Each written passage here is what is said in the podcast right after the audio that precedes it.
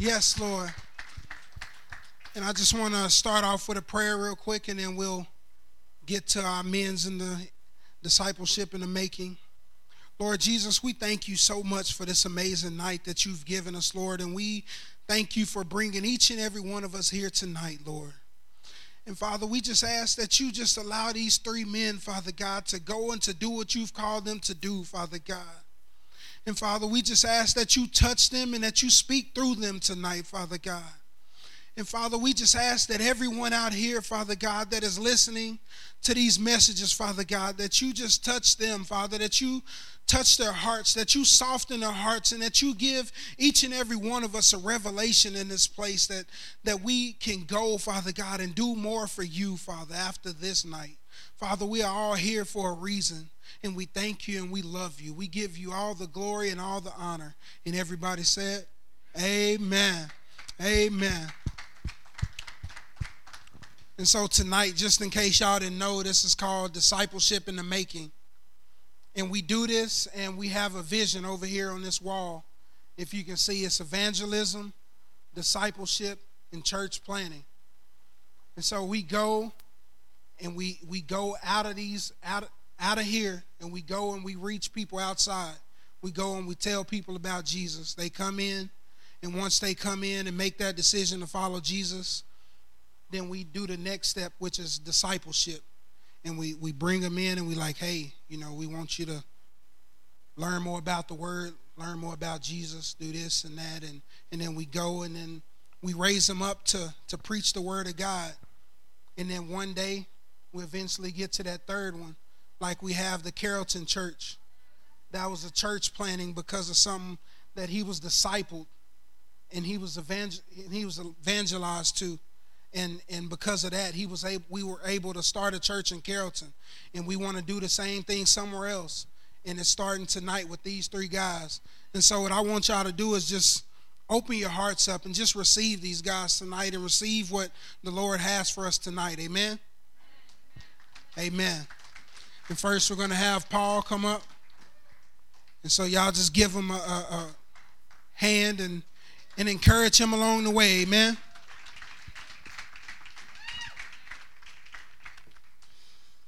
Anything for Jesus, right?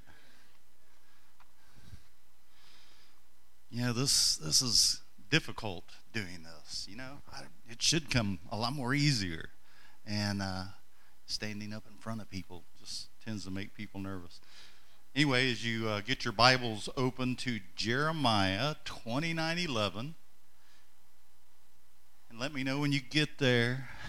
Hopefully, you have your notebooks out ready to take notes. Everybody's awake that I can tell. That's a good thing. And if you want a title for my message, it's going to be God's plans versus my plans or our plans. And sometimes our plans are in line with God's, and most of the time, probably not. They're probably skewed a little bit, right? Because of our sinful nature. And let me read Jeremiah 29. I hope everybody's there right now. For I know the thoughts that I think towards you, says the Lord, thoughts of peace and not of evil, to give you a future and hope, and a hope. So, and I kind of thought about this. You know, I know I got a little teary eyed thinking about Parker getting ready to head out to college, and and uh, we take him Friday morning bright and early. And God's got a plan for every one of us. And He, he doesn't necessarily reveal that to us until we just go through life. And, and hopefully, you know, we've accepted Christ as our Savior because that's a big part of, you know, knowing what God's plan is for us, is having Jesus in our heart. And having Christ in our heart, then we've got the Holy Spirit who's going to guide us, right? So, and thinking about Parker going off, you know, we, we've we, we've got to have a plan in our life, and and it's always been in our mind that our children would go to college. I've got a daughter who's 34, and she's a graduate from Texas A&M, and uh, so is her husband, and you know, it's uh, I, I wanted it to be different for my family and my children because when I grew up, I had a great mom and dad. Some of you have met my parents, but my mom and dad didn't really, especially my dad, because you know, hopefully fathers, hopefully fathers are the are the the stone in the family. They're the rock, and you know they're the pushers and the guiders, and the and the mothers are more nurturing and loving. And I know Brenda definitely is a lot more than I am, but I didn't have a dad who would even talk to me about things, not even about who I dated or, you know, girls, period, about anything. And it made it real difficult. My dad was a good dad. I don't think he ever cheated on my mother. I, he really never drank. He, he would drink like a half a can of beer on Saturday, put it in the fridge, and drink the other half on Sunday. And I'm like, ooh, yeah, yeah see, you're with me, ooh. And, you know, that was kind of a leave it to beaver family, but you know, my dad never talked. He was very quiet, and I know my grandpa Platt that I never knew was probably the same way. So I wanted something different for my family. You know, I wanted to instill something into my kids, and and when my my first marriage, I've been married once before. Just it was not of God. I wasn't serving the Lord. I'd walked away from God. Uh, was in college and just being a college punk and you know, going to school and going to parties and and never gotten any real deep trouble or anything, but definitely the biggest thing was not following the Lord. And, and I needed that in my life, but that that changed when my daughter was born. When, when my daughter was born, I got to thinking, oh my gosh, you know, I got to get back to church. And, and all I knew was I grew up in the Catholic Church. So the first thing I did was went back to the Catholic Church. And the reason I didn't go to church when I was in college, I hated going to church. I didn't think it was any fun. I didn't learn anything. Uh, most of the people I knew were hypocrites. Even the priests were hypocrites. So to me, it's like, why go to church when you know it's they're doing things that the Bible definitely doesn't, you know, say or that we should do or they should do. And but, but thank God for my mom. Moms, continue praying for your kids. You know, it was because of my mother that I finally got back to church. So I finally got back to church because of my daughter. It's like, you know, I want my daughter to have Christ Jesus in, in her life. Because I don't know how people do it without Christ in their life. I don't know how they do it without a loving father in their life. And and you know a lot of us a lot of us don't have a parent that we can see, you know, a bit of God or Jesus Christ through. You know, some of us had parents who, you know, weren't they were parents by name only, and, and, not by what they uh, did or how they acted or or how they were serving the Lord. And you know, that's that's hurtful. That's not a good start. But you know what? All you parents who have kids who are here, you've got a great foundation here. You know, you've got a legacy now through Christ Jesus that you can pass on to your kids. We have grandkids now, and, and we've, you know, my, my daughter and son in law, they, they fell away from church for a while. My daughter had her first baby, our first grandson. It rocked her world. Her life was not the same. So it was easier for her just to stay home, not go to church. So, so eventually, praise God, she and Philip went back to church and started serving the Lord. The kids are going. You know, it the relationships building. Let's put it that way. So that's you know, it's like all of us. It, it sometimes takes time. Some of us are a little slow to learn than others, but that's all right. I wasn't too smart myself. But you know what? You you read the Bible and, and look at some of our patriarchs in the Bible. Adam and Eve. Woo-hoo. They messed up royally, didn't they? They messed us all up right from the get go. But you know what? We've got the grace of God on our side. We've got Jesus Christ. And I'm a poster child for grace. Because if it wasn't for grace, I know where I'd be. I'd be in hell, just like every one of us. So, you know, that's we, we've got to think about what we're going to do with our life and that plan that God has for us and, and pray. You have to pray that God reveals that plan. You know, some of us are used mightily in God's kingdom. You know, I, I look at Brian here and what he does, and Christina. Oh my gosh, you know, probably years ago they never would have thought the ministry that they were in and the church that they were going to eventually call home. You know, and Kendra and her family. It's like, oh my gosh, look at this. And Robert Starr, you know, and their kids. I've seen all, just about everybody's kids grow up. And look at Marianne, she's a grandma now. Yeah, she's kind of in the, in the same predicament Brenda and I are in. Her daughter doesn't let her do anything with her grandchild. So, feeling it there for you, girl. Definitely. But you know what? Just you just pour in Christ's love, and eventually things will change. You, know, you can catch more flies with honey, right, than you can with vinegar. So you just keep loving on your family and and and that. But uh, yeah, I know when Parker and Ryan were born, especially Parker. I told Brenda when we found out we were pregnant with Parker, it's like, oh my gosh, we got to do something different in our life because with Cindy, whew, I don't know. I didn't want another child like her, and she was tough. But you know what? Part of that was my fault. When you aren't walking in God's plans, you're kind of guessing on your own. But, but Brenda and I took some classes called Growing Kids God's Way.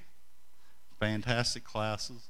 And, and you know, I look at our sons now, and, and they serve the Lord. And Parker today, I was talking to him over lunch. He and I went to lunch together.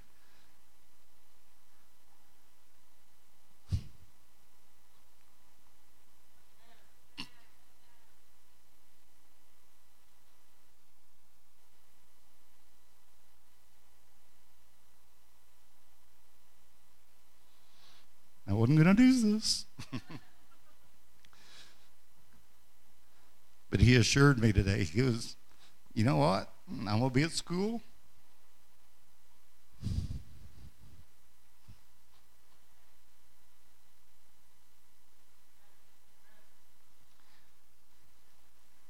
And I'm going to serve the Lord.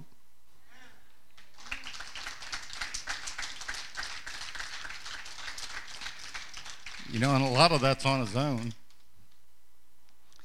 Brenda and I did make a prerequisite that if he was going to go off to school, that with us helping him go to school, that part of our requirements was he's got to be in church and he's got to continue serving the Lord because it's so easy to go off and away and lose it. I've been there, done that, I know. You know, it was so easy.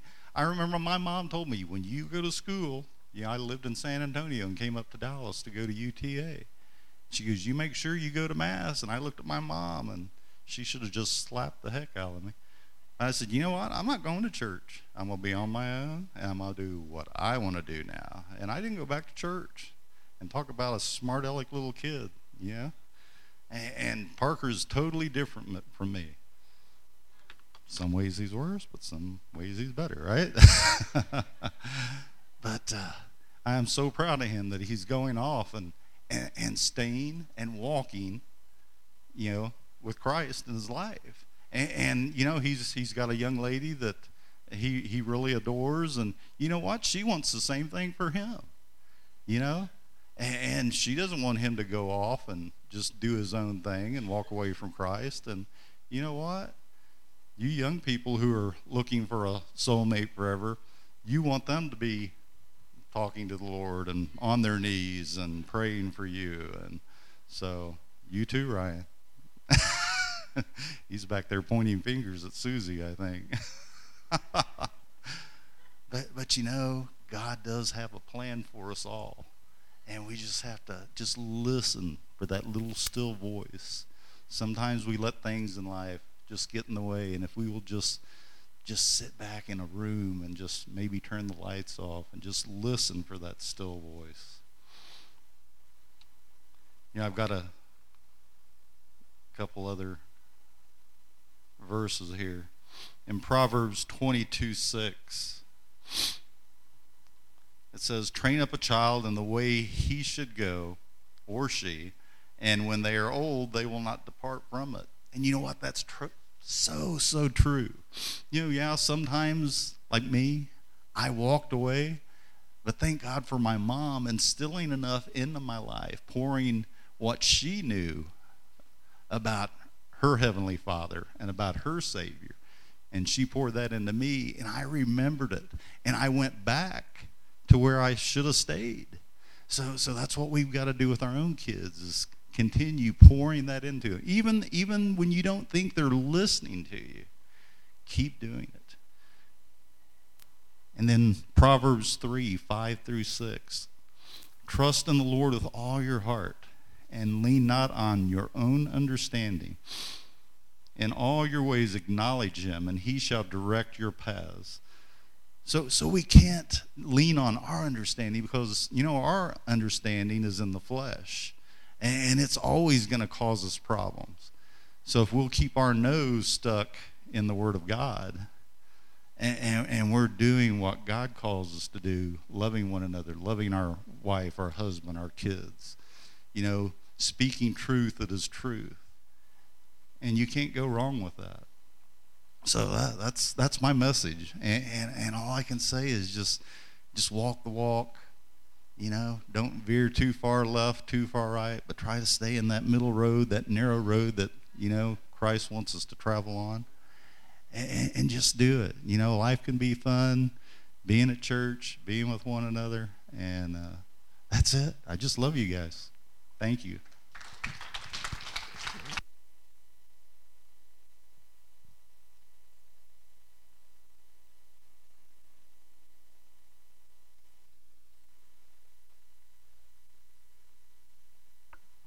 Amen. That was definitely an amazing word, and it's definitely an amazing thing to know that you're you're walking in God's plan. You know, and when you think about your own life and how you went and did what you wanted to do, and then you came back and started to serve God, and then you look back on the crazy, silly stuff you used to do, and just like, what was I thinking? You know, but you know, God has a plan for each and every one of us tonight. Amen. And we want uh, Robert to come up next and get a word.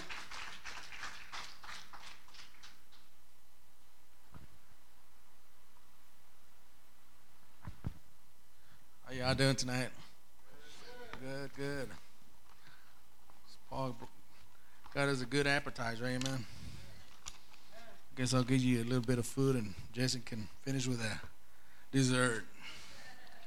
You know, there's once a congressman that went to Vietnam War, and he was saying that uh, we must train a, we must train soldiers in a tough way. He said, even if we have to, uh, even if some soldiers die training hard, we must keep on training them tough and hard because that will protect the soldiers when they go to combat. Amen. And that is the same thing as a Christian life following Jesus because if we don't train hard, it is real easy the devil can come and knock us out. Amen. If you go to Luke 12, verse 49 to 53. Y'all there say amen. Say, Jesus said, there's red letters that say, I came to set fire on the earth, and how I wish it were already kindled. But I have a baptism to be baptized with, and how distressed I am till it is accomplished. Do you suppose that I came to give peace on earth? I tell you, not at all. Er, but rather division.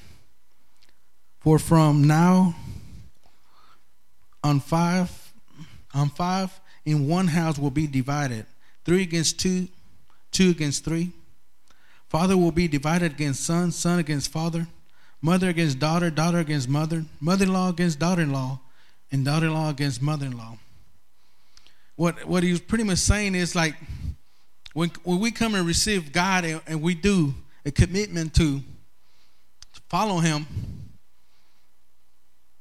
uh, he's going to come into our heart and give us that peace and, and unity with him that we never had before.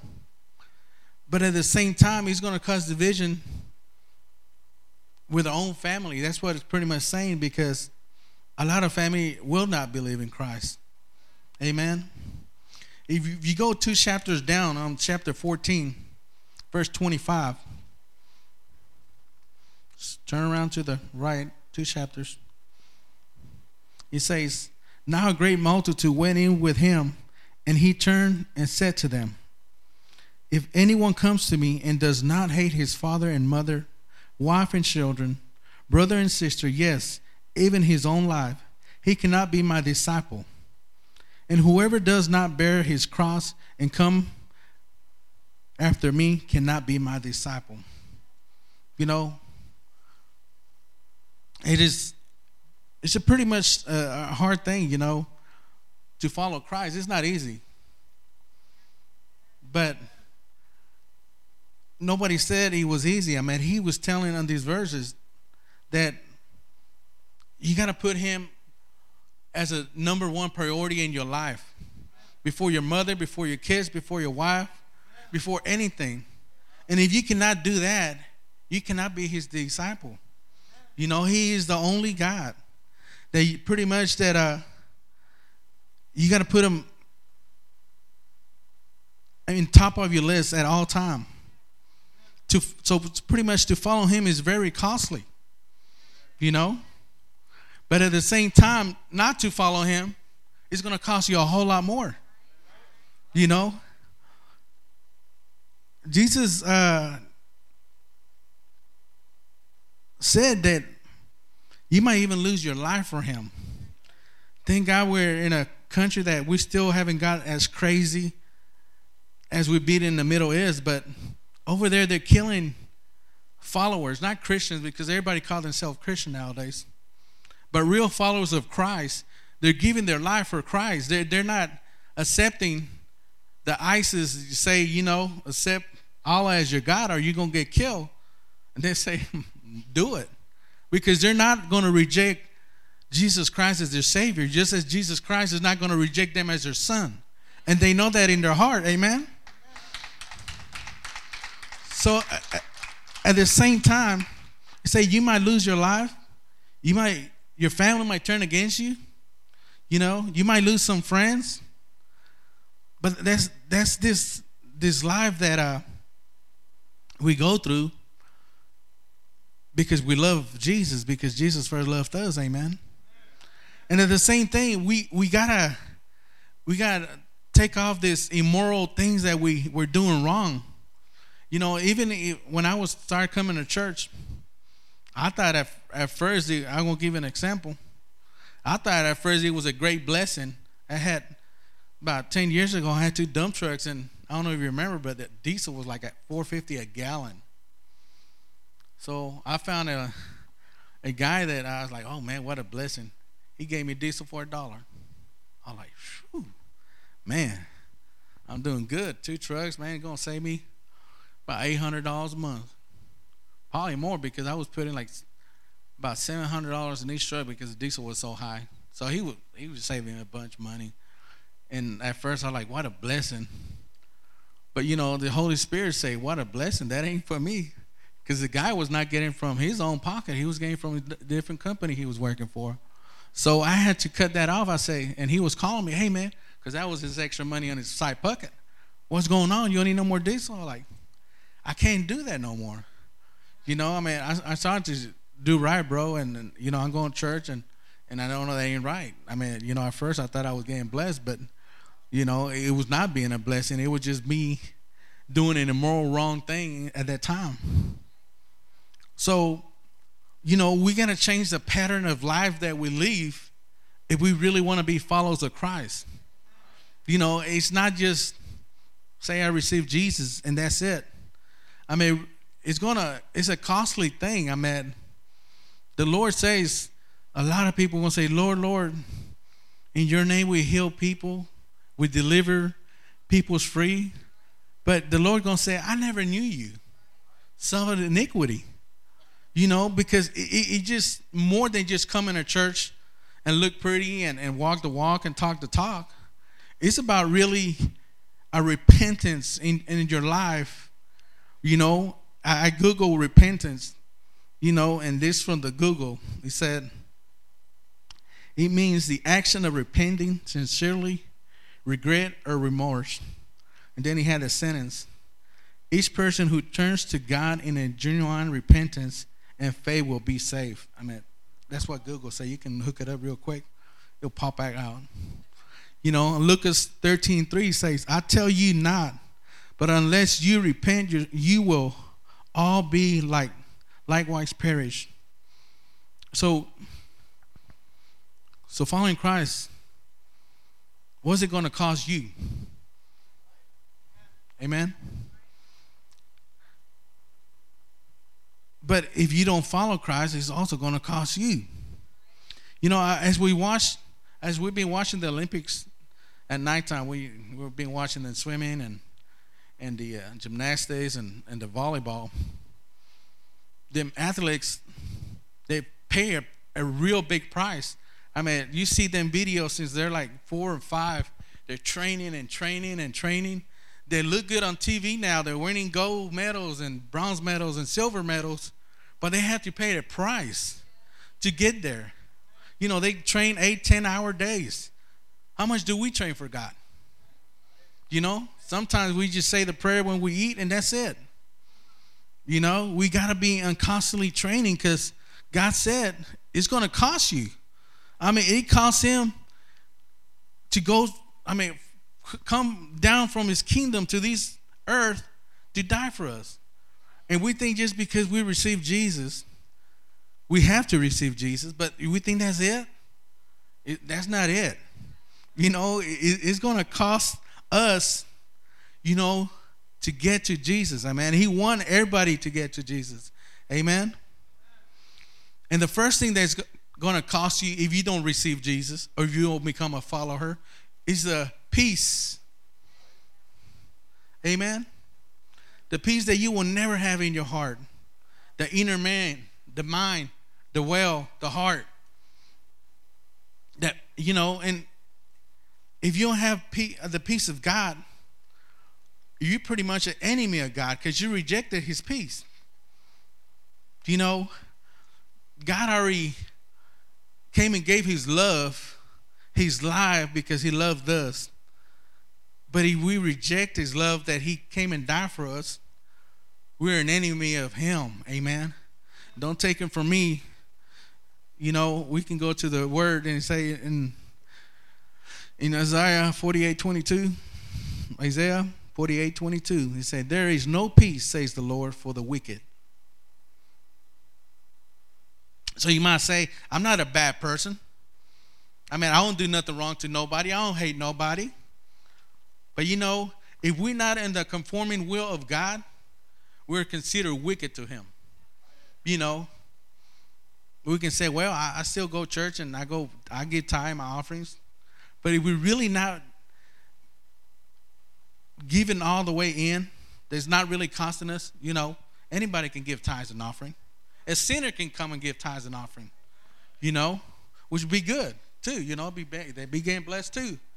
But anybody can do that, but you really gotta you gotta cost us.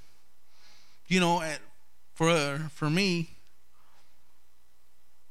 it cost me in a way that I I went my other way after I moved out of my mom's house because my mom's house would, whew, she would always hit me up, even if I didn't want to. She always had a chair right there beside her bed, and she would read from three to five chapters just every time we go to the room. And you had to hear it, his mom. You know, and it, and it was good. I wish, you know, she was like a, she can quote you almost all the verses in the Bible. I wish I would have had her mind, but I don't. But that's okay, though. As long as I got the same spirit that she had, it's all good. But, you know, for me, I, I went the wrong way. And, and, you know, in a short time, I was trying to enjoy the short time happiness that, you know, I was like Paul said when he went to college, I was by my own. I didn't go to college, but well, I went a little bit, but nothing. I, I quit. And I just started working and I started partying hard. And my partner in crime over there that's going to be next to me, we used to come here every Thursday night, college night. And we are right there. There's a little bar there. We should check all the haters coming out or coming in. And everybody, you know, check all the other women who we're going to tag, tag, you know. We thought that that was going to bring us happiness. That was going to bring us that peace that we needed to enjoy life. But he, he did it for a short moment. But that was it. That's why you see so many rock stars, so many movie stars, so many professional athletes. They can't find that peace. They, they, turn, they turn themselves into drugs. Then they get depressed. And then a lot of them just kill themselves because they can never find that inner peace. Amen. Not knowing that at any moment they can just call the Prince of Peace and they will come into their heart and they will start working for them because that is like that first verse that Paul said. His thought is to prosper in our life, but he's going to cost us. It's not as simple as, you know, his thoughts is always there good for us. But you know what? You, you're going to have to pay the cost. He paid the cost in the cross. How come we're not going to pay no cost? Just, oh, I'm going to receive Jesus. I'm saved. One saved, I was saved. uh-uh, that ain't going to work. Amen. So, as you know, people get a uh, people get a frustrated, you know, with like Paul saying with life, with the storms that sometimes come and hit us with bills and kids being in trouble or whatever is in the life, you know, and we keep and we lose our focus on on, on Jesus. You know, it's like I said once before, Peter was all pumped up. He was walking on water with Jesus, and then he saw the storm beside him, and he lost that focus of Jesus, and he started drowning. But if we keep our faith and we focus, it's like Psalms 46 1 say, God is our shelter, our strength, always ready to help on the time of trouble. You know, there's our only hope. So we keep Jesus in the middle and focus of our life, we be doing all right. But the second time you, the second thing you would sacrifice if you don't serve Jesus would be the true joy in your heart. Something King David even lost. You know, after he committed that sin, you know, in Psalm says King David said he prayed to the Lord to restore his joy of, salva- of his salvation. You know, so many Christians, like I say, lose that lose that joy because of their sin. They're hiding. They hide that sin and they lose that joy. I mean, we, we can play it off out here, the smiles and, and smelling good with cologne and everything. But Jesus knows who what do we have in our heart? We we're rotting inside. Because we're losing that joy. We're losing that peace that Jesus has because of that that uh that sin we are hiding, trying to hide from everybody. But like I say, you know, there's always three three people that are always looking at it the Father, Son, and the Holy Spirit, and you can't hide from them. Amen? Sometimes, you know, people come, church members come here, they don't even clap, they don't even praise, they don't even sing, they can't even smile no more because they lose the joy. You know? And some people just lose the joy because they've been so stressful in life. You know, they, they, they think that they, they're not going to make it. They're worrying all the time. But Matthew 11, 28 say, Come to me, all you who are weary and burdened, and I will give you rest. What do you get in rest? You feel peaceful, feel strong. You got the joy that you know you're getting back all your energy. And that's what God is giving us there. But, you know, we're sometimes I think the Lord and the angels just looking at us and, and probably telling us like Sanford uh, what was that? Sanford and Son? Fred? Fred Sanford? Y'all big dummies. But, you know, if we just keep on believing in Him, He, he will restore our joy. You know, joy that people in the, this world that don't know God had never even tasted. You know, and we can tap on that joy every day. I mean, it's crazy. I, I work in the county and we work on county roads. And I get joyful when I see all them big old clouds some are ugly and some are real beautiful. I see the cows. I say, man, that's a lot of fajitas right there, you know. But I'm happy because I'm, I'm joyful and, you know, it's hot. But I get a little breeze and, oh, thank you, Jesus. Thank you. I needed that. But at the same time, being, trying to be a Christian, be, you become religious. You get a little of that religious. It's kind of like taking a flu shot. You get a flu shot, you get a symptom of the flu shot, so you won't get that big flu disease that'll put you down. Sometimes you get a little religious and you miss the whole blessings of God because you're so religion in your life. Amen. Third thing you would sacrifice would be your hope. Amen. Don't get mad at me. This is all the word. But I'll tell you a joke just to break this ice. Say, let me let me ask you this. We servant of God was the biggest lawbreaker in the Bible. Anybody want to guess? One more time. We servant of God was the biggest lawbreaker in the Bible. Who? Moses? Oh, you already knew the joke. Shh, pops. He said Moses, he broke all Ten Commandments at one time. But you know, a lot of people lose hope because I was I was checking it out on on uh, of course in Google and Google this up and I said a lot of people suicide because they lose hope because they don't feel they don't got hope. And this this is I guess they do it seven every seven years. In 2014, 13 of 80 of every 100,000 I'll give you time, Jesse. Hold on. Of every of every hundred thousand people, suicide. So I think then we already got like 150. So that'd be about what? About 18 people suicide here in Denton itself. That says that in the United States there's about almost 42,000 deaths by suicide because they lose hope. So what does that mean? The devil is working. Are we working? Are we all in trying to get some of those 42,000 souls that go into hell? I, you know, I, and I'll be the first one to put myself out there. I, I ain't working that hard, you know. But in Psalms 146 5, he says, Happy is who has the God of Jacob for on his, on his, let me start. Happy is he who ha, has the God of Jacob for his help, whose hope is in the Lord his God. You know, Paul said we're saved by hope. Amen. You know, every time I I think about hope, hope, hope, hope. Job, Job is the strongest man, I think, because you know he lost everything. The devil came and attacked him personally. He never lost hope in God after all he got, went through, he never lost hope in God. Because a lot of people like to make treasures here on earth. There's nothing wrong as long as you put treasures first in heaven. Amen?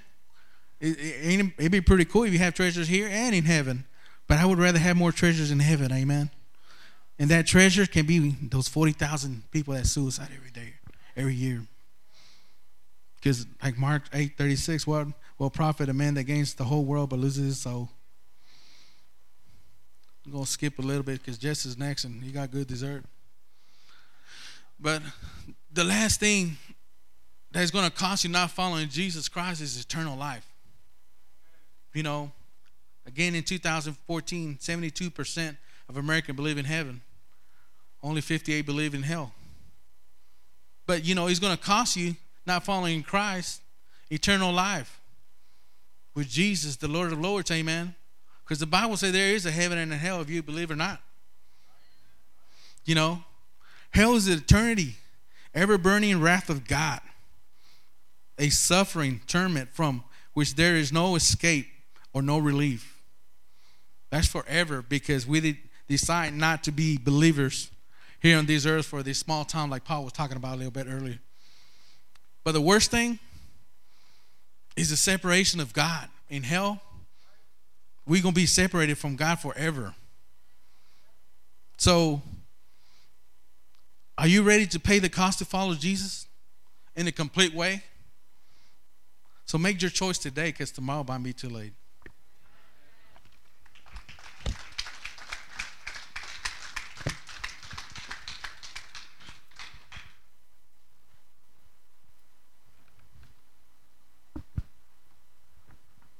Amen. That was a good word. Amen. So you just ask yourself, how much has it cost you to serve God? And if it take you a while, we're going to have altar call tonight. Amen. Amen. So we're going to have Jesse come up and give a word. Y'all give him a hand as well.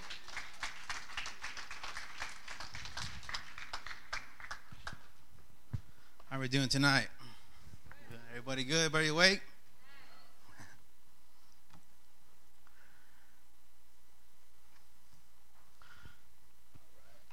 Well, the title of my message is going to be called, uh, it's going to me see here. Let go of your past. Uh, it's going to be, um, I'm going to read out of Ephesians. Well, first I'm going to pray right quick. Dear Heavenly Father, I thank you for having us here tonight, Father. I thank you for these good words, Father. And Father, I just pray, Father God, that you would anoint my word, Father God, that you would speak to me, Heavenly Father.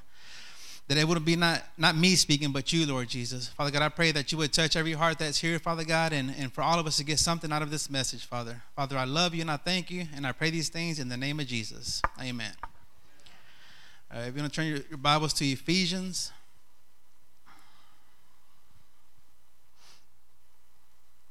It's going to be a 2, 1, 2, 3.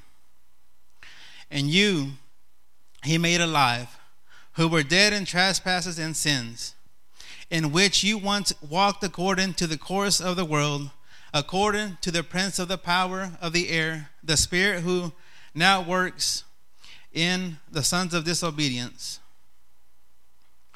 among whom also we all once conducted ourselves in lust, our flesh fulfilling the desires of the flesh of the mind and we were by nature children children of wrath just as others. And church, us, he's made alive. We once lived this way in our own fleshly desires, but God has cleansed us from our sins. Our, our fleshly desires, he made us new. Why look back? Being born again is meant to reverse the way he want, we once were apart from Christ. Now, now that we are all renewed in our spirit and no longer serve our fleshly desires, we keep looking forward and believing that we have been forgiven for our sins and that we are a new creation in Christ Jesus. Don't let the evil one deceive you from that lie. Don't let him, you know, take that hope that we have. You know, don't let the devil, you know, confuse you. You know, we are a new creation in Christ already. You know, He renewed us, and we got to believe that. We got to have faith and keep on believing that we are saved. You know, don't let the devil deceive you. Don't let him lie to you because he's a liar. And of course, the fight's already, it's been won already. But there's times we don't see that big picture. We don't, you know, see that this one's this fight's already won. Don't give up. Keep pressing through. Keep having hope. You know, He loves you. He loves every single one of us here, and He has a, a hope for us.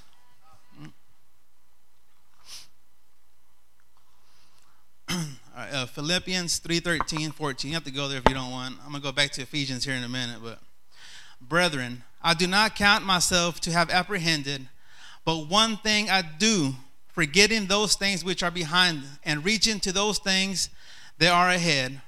I press towards the goal for the prize of the upward call of God in Christ Jesus.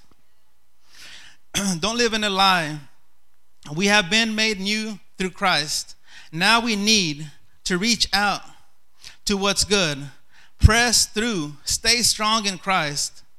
Believe with all of your heart that He has something good for us and our loved ones. Keep believing that our family and friends one day will be saved if they're not already saved. Keep striving for what is good. Stay hungry for God, regardless of the situation. Keep holding on, He will never leave us or forsake us. You know, all that He wants is for you know for us to do the best that we can. You know, we're not gonna we're not perfect. We're not we'll, we'll never be perfect. You know, but you know all He wants is for us to hold on and keep having faith in Him and just you know stay hungry for Him. You know, regardless of our situations, regardless of you know what you know we the things that we may be facing in life. You know, um, it's it's hard for me sometimes. Like you know, I've been we've been coming here, I guess, for about two years now. This month will be two years, and I mean, I want more of God. You know, this is something that I've never felt, something that I've never experienced. You know, and now my, you know, my kids coming to church. My daughter Cassie over here, love her. you know, it, it, it's it's hard because um, you know, I have a son that's already, you know, Anthony's already 17 years old. You know, by that age, I already had a daughter. You know, I was already a dad. You know, and and I was, you know, living in my own ways and and it scares me sometimes, but You know, I feel in my spirit that if I keep holding on, keep doing what is right, you know, my kids are to be you know they're to walk the direction that you know I didn't I didn't have, you know. We got to keep having faith and keep believing. It's a scary thing that you know that my kids would, you know, go through you know go the path that I went through. It's a very scary thing and you know, if we just keep believing in him, you know, he wouldn't leave us or forsake us like it says.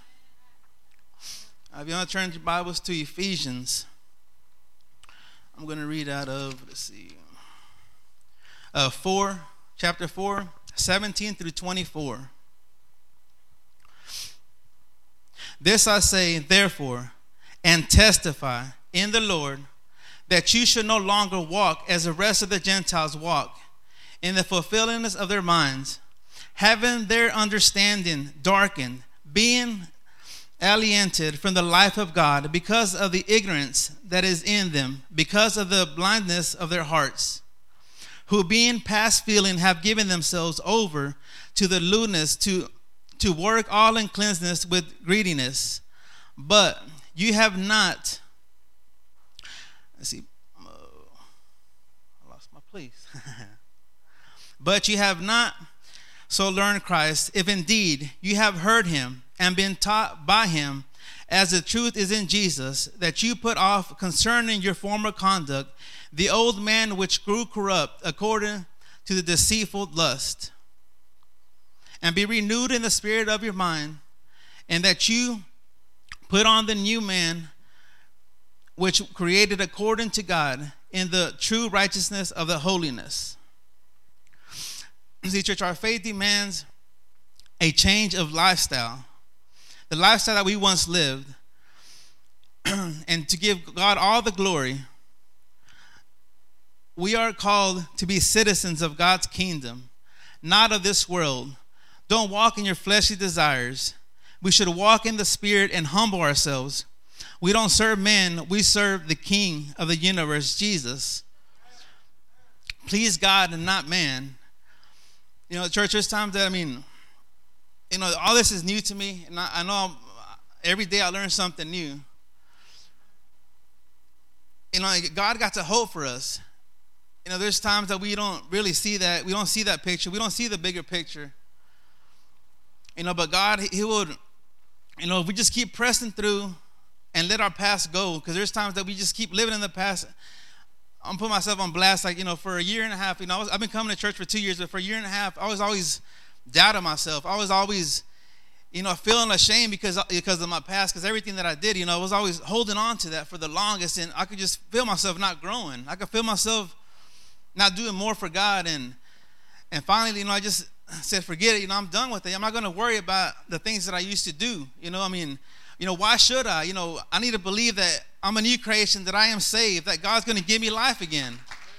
And church, we all you know, He has a plan for every single one of us. You know, there's times that, you know, you know, you know, we're, I guess I had a fear. You know, I don't. I was scared to really, you know, step into. You know, I never imagined that I would be standing up here ever. I mean, it would never cross my mind. I mean, I couldn't talk in front of nobody, and it, it's a hard thing. But you know, God will use you. He wants to use every single one of us that are here. You know, we just got to have faith. You know, hold on. Let your leave your past alone. You know, just walk out of it. Walk out in faith. Step in faith. You know, this is when where our faith should really kick in. You know, don't be scared. Don't be afraid. You know, we're all here for each other. You know, God will use us in a mighty way, regardless of, of our past, regardless of our situations, regardless of what we've done. We're forgiven already. You know, we got to really sit down and really think about it and believe it. Believe that He saved us. Believe that, you know, he, we got, you know, we have a future with Him. You know, we, like, like, you know, like they're saying earlier, you know, we're not here you know, eternally. You know, we're just passing through, you know, but we got to give glory, you know, God all the glory. You know, our blessed hope is in heaven, in the kingdom of God. You know, that's where we should look look past, look towards, you know, look towards that goal, look towards, you know, the kingdom of God.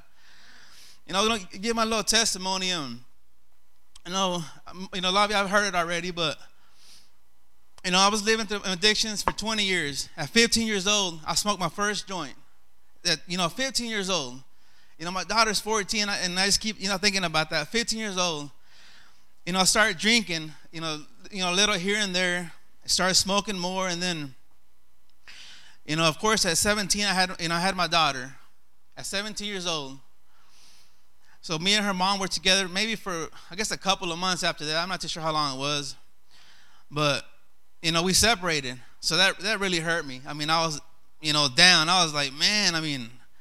And I felt like a failure. I felt lost. I felt hopeless. I was like, man, you know, I, I never tried to get back with her or nothing. I just let it go. Well, my problem was that I turned myself to drugs and to alcohol. I started drinking more. I started drinking liquor at 16 years old, 17 years old. You know, um, drinking heavier at 18 years old, just, you know, doing more and more. At 19 years old, started doing cocaine. You know, smoking weed, drinking, and cocaine all at the same time. 18 years old, I was already. I thought I was already far gone. I was like, man, I'm done. You know, I, mean, I can't. I can't get that up. I mean, that's something that you know, the lifestyle that I chose, and I felt like I was going to live like that forever. Well, one thing that hit me harder, you know, I was about, I guess, 20 years old. I had a brother-in-law that, you know, I grew up with him, you know, I guess about, he was in our life since I was about eight or nine years old. You know, he was living the fast life too. You know, he was living the fast life, partying every day. You know, he had he had three nephews, and my sister and him had, and you know, he was just that, that bad example for him. You know, always treating them bad, and I was like, man, so you know, we're real close though. Well, then one day he called. He called me. That they're gonna have a fish fry. So you know, he asked me and my wife to go there, which was Atlanta. You know, we weren't married at the time, but he asked us to go over there. And I said, yeah, we'll be there. So of course, you know, when we get there, and I see everybody, saw people running, scattered all over the place, you know, yelling and screaming. I'm like, what's going on to my wife? Man, something's not right. I mean, something's happening here. So I get off by myself first, and I see a sister-in-law, and I was like, what happened? And it's like, well, you know, Sergio, that was his name. You know, um, he shot himself. I'm like, what? He shot himself. It can't be. It can't be. I mean, you know, he didn't even like guns. I was like, how's he gonna shoot himself? Well, I look down and I see him laying in the boat. I was like, man, you know, there's no blood, no nothing. He was just laying in the boat, like he was sleeping. His brother was holding him, and he, he starts yelling at me, you know, to help me, help me, you know, help me wake him up, help me wake him up. I was like, man, so I run down there and you know try to wake him up, and I already, you know, I just felt it. I was like, man, he's gone. I was like, man, I mean, I couldn't believe that. And of course, the ambulance finally got there, put him in the ambulance. 20 minutes later, they come out, and they're like, he's gone. I was like, what? Crushed me. I was like, man, I mean, he was in his 30s, you know, I'm 37 now, but he was in his 30s. I was like, man, he can't be, it can't be true. I mean, it can't be. Well, that passed, and of course, I started getting into harder drugs in. I started smoking meth. I was on meth for a long time. Speed, meth, turned into, um, I'm sorry, it was crank, speed, and then turned into meth. 15 years of my life, I was on meth. Just because of my problems, just because, you know, because of my past, just because I was holding on to that. Just, I, I, you know, I couldn't let go of the fear that I had anymore. I was just, you know, I was too far gone. I mean, a meth addict, you know, 3%, you know, well, one thing, you know, God delivered me from that. You know, I started coming to church, delivered me from that. Without rehab, without nothing. You know, he delivered me from meth, from smoking, from, you know, cigarettes, marijuana, alcohol, and all that. He delivered me from that. That's a feeling that I never felt in my life. You know, when I came up, up here and he touched me, I was like, man, you know, but if God can do that for me, if God can set me free from all those addictions for 20 years of my life, living in sin, dying every single day, just dying, you know, he can do the same for you. You know, maybe y'all are not going through those things. Maybe y'all are not even going through a little speck of that. But trust me, whatever it may be, you know, you're here now. Everybody's forgiven already. Believe that. We are saved. We are a new creation. And God, you know, you know, God is so good. I mean, He's awesome. I mean, you know, being up here, it's like it's still wake up call. I'm still like, you know, in the day, it's still like, whoa, you know, I never, I can never imagine this. But, you know, but if God has saved me from that, what else can I give him? My whole, I got to give him my heart. I got to give him everything that I have. He's the only one that set me free from all those things. He's the only one that did not leave me. Even though I didn't see him there, he did not leave me through those things. You know, we are here for a reason, and that's to save souls, you know, to get people out there. Of course, we got to start in this house first, and then from here, you know, everything else is history. Just believe, people. Believe that He has a hope for y'all. We are saved. I mean, that's I mean, that's all I can tell. I can keep telling y'all that over and over, but believe that y'all are here for a reason. Don't give up. The road is gonna get the road's gonna get tough, but don't give up. Stay stay holding on. You know, we got kids looking at us. You know, see how we're gonna act. See how what we're gonna do. Don't give up. Uh, please, I'm telling you, I'm begging y'all, don't give up. Jesus loves every single one of us the same. He would use every single one of you. It's a hard walk, but don't give up. Keep on coming. You know, don't worry about what anybody out there thinks about you. Don't worry about that. That was my problem. I was always worried about what he or she's going to think about me. Even my friends, you know, I don't have none of my friends. But, you know, Robert's the only one that, you know, didn't give up on me. He kept on praying for me, kept on inviting me to church. All my other friends, they're gone. I see them in the streets, they run from me. It's like, really? I mean, I'm trying to, you know, they knew the lifestyle that I was living. They knew, you know, I'm, going to say I lost everything. They knew that I, I lost everything. And now I'm, I'm trying to, you know, show them what God's doing in my life. And they, they just, you know, they don't want to talk to me. They just, you know, take off the other direction. I'm like, man, really? You know, but it's okay though. What we have, though, we can still keep praying for those people. Keep praying for those people, regardless of how they treat us, regardless of what they think of us. Keep on praying for them and hold on. You know, this is just the beginning right here. This is just the beginning. You know, God has more for us. You know, we just gotta stay on, stay, you know, stay holding on. You know, it don't matter how old you are, God will still use you. You know, just don't give up, people, for real. I mean, it's a hard thing, it's a hard thing, you know, but just know that it's harder living out there in sin, dying and sin. You know, we're already in here. Stay holding on, stay in the water. Don't give up, Frank. Don't give up, Frank. God has a hope for you. He's going to use you. Just keep holding on, brother. I'm telling you. I feel it. Don't give up. Every single one of you, do not give up. Regardless of what you're going through, regardless of your struggle, regardless of your financial needs, whatever you may need, don't give up. Stay holding on. You know, He loves all, every single one of us. I can keep telling you that over and over and over. He loves us. He has a future for us. And you know, we're in this house for a reason. You know, one thing that's been on my heart for a while, you know, um, I told myself I wasn't going to say it, but, you know, I feel like there's times that we judge each other sometimes. I mean, it's just something that I feel, you know, I don't know if it's just me or what, you know, but we need to encourage each other. We're, we're here as a family for each other, you know. Don't, judge each other, you know, love on each other, you love on each other. I mean, that's something that I try to do, encourage each other you know, God has us all here for something. He can use you, you, you in a different, in a different ways that He can't use me. You know, stay holding on, love each other, encourage each other. He has a good hope for us. I'm telling you. If we, I feel like if we do that, you know, the church will really start growing. We'll start seeing all these seats, you know, filled up. There's something going on that He's not doing that, you know. But don't, you know, He loves us and He has us here for a reason. Just stay holding on. Let go of your past. Don't worry about that. Don't be afraid, you know, of your future. Our future is with Christ Jesus, and believe that. Love you guys.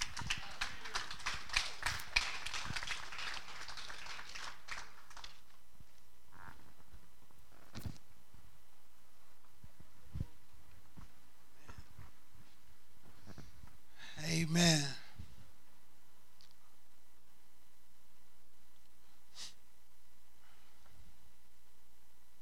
God is God is definitely an amazing God. And and when you just think about those those messages and the message that God was speaking to us and I know each and every one of us can draw something different from those three messages.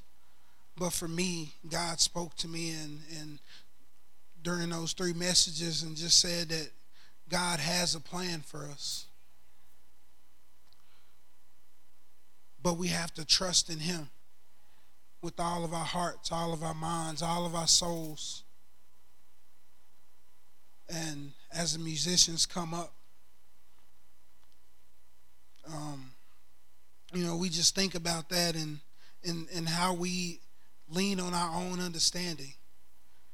When God clearly tells us, don't, don't worry about what, what you think because I'm an amazing God and I can do the impossible. And all he's asking us to do is to trust him. And then he says that this fight is not going to be an easy fight because we continue to have to fight ourselves. I mean, a lot of times we think that the fight is hard because we got to go fight the world. That's that's the easy part.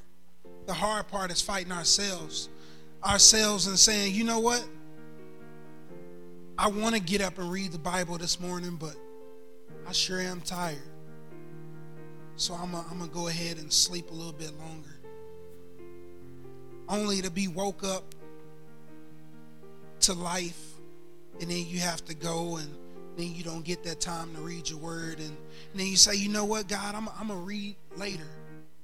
And then we get busy during that day, and we never get the chance to read the Bible that day. That's the hard part of saying, you know what, I'm to sacrifice what I want to do and I'm gonna do what God wants me to do. That's the hard part. That's that's when you say, I know that I have an addiction. But my addiction, my addiction don't compare to what God has for me. So addiction, I'm gonna put you out of the way and I'm gonna put God first. And when we realize and, and when we put God first, there is nothing that He can't do for us. He can he can take those addictions away. He can take an alcoholic and and and and and, and take that alcohol addiction away from him. He can take a meth addict and take that addiction away from him if we choose God first. But but the world to tell us that once we're alcoholic, we're always an alcoholic.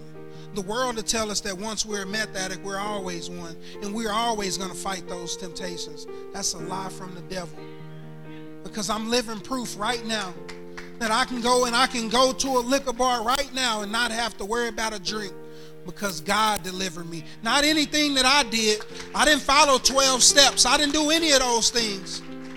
But God says, son, put me first and I got you. Daughter, put me first and I got you. Don't worry about anything else. And then when the world try to tell us about our past, our past means nothing. Because when we came down to this altar and we said, Jesus, be the Lord of my life. And once we said those words, everything in our past was wiped away. Jesus don't remember any of those things. It's it's the devil and, and it's the world that, that continues to tell us, hey, remember those things you used to do? Remember those things you used to do? But God says, I don't remember any of those, son. I don't remember any of those, daughter. So stop worrying about those things in the past. Focus on me. And when you focus on me, I'll take you where you never even thought you could go. I'll put you on a stage. I'll put you on a pulpit where you're talking to people. And I know you don't even like talking to people. I mean, that's just an amazing thing to know that God is an amazing God. Let us bow our heads tonight. And I just want to ask that question of have you put the Lord Jesus first in your life? I'm not talking about have you made a commitment? Have you said, Jesus, I want you to be Lord in your life? I'm asking you tonight, have you done that? Have you put Jesus Christ first in your life over everything? And just like the word says that we'd come against our brothers and our mothers and daughters and everybody, have we put Jesus number one in our lives? And if you can't say that you have a 100% assurity tonight, I just ask you to raise your hand and put it back down. And we'd like to pray for you. I see your hand, young man. I thank you so much.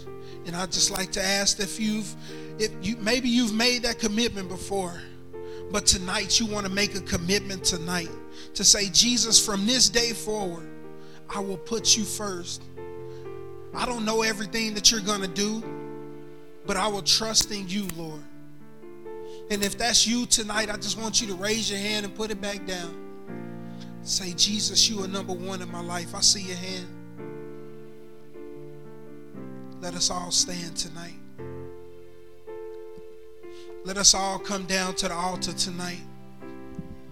And we just like to sing a a little bit of this song and just give, Lord, just give our Lord some praise tonight. And those that raised your hands, just know that that decision is a real one and a decision you will have to make every single day of your life. Let us sing the song.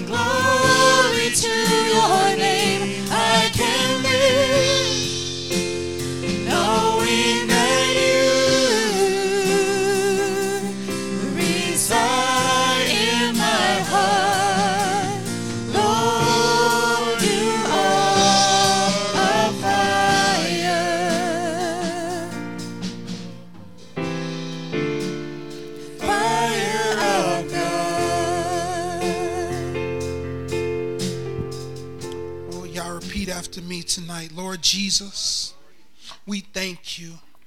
We love you. You are an amazing God. Only you can save us, Lord. We ask that you come into our hearts and make yourself king. Lord, we believe with all our hearts that you died and rose again on the third day.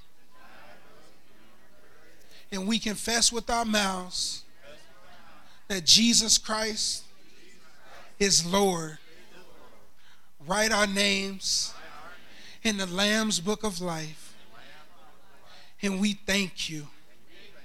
And we can't wait to spend eternity with you. In Jesus' mighty name. Amen. Amen. Amen. Oh, we love you, Jesus. And um this Friday we'll be having breakaway at the at Laura and Chris's house.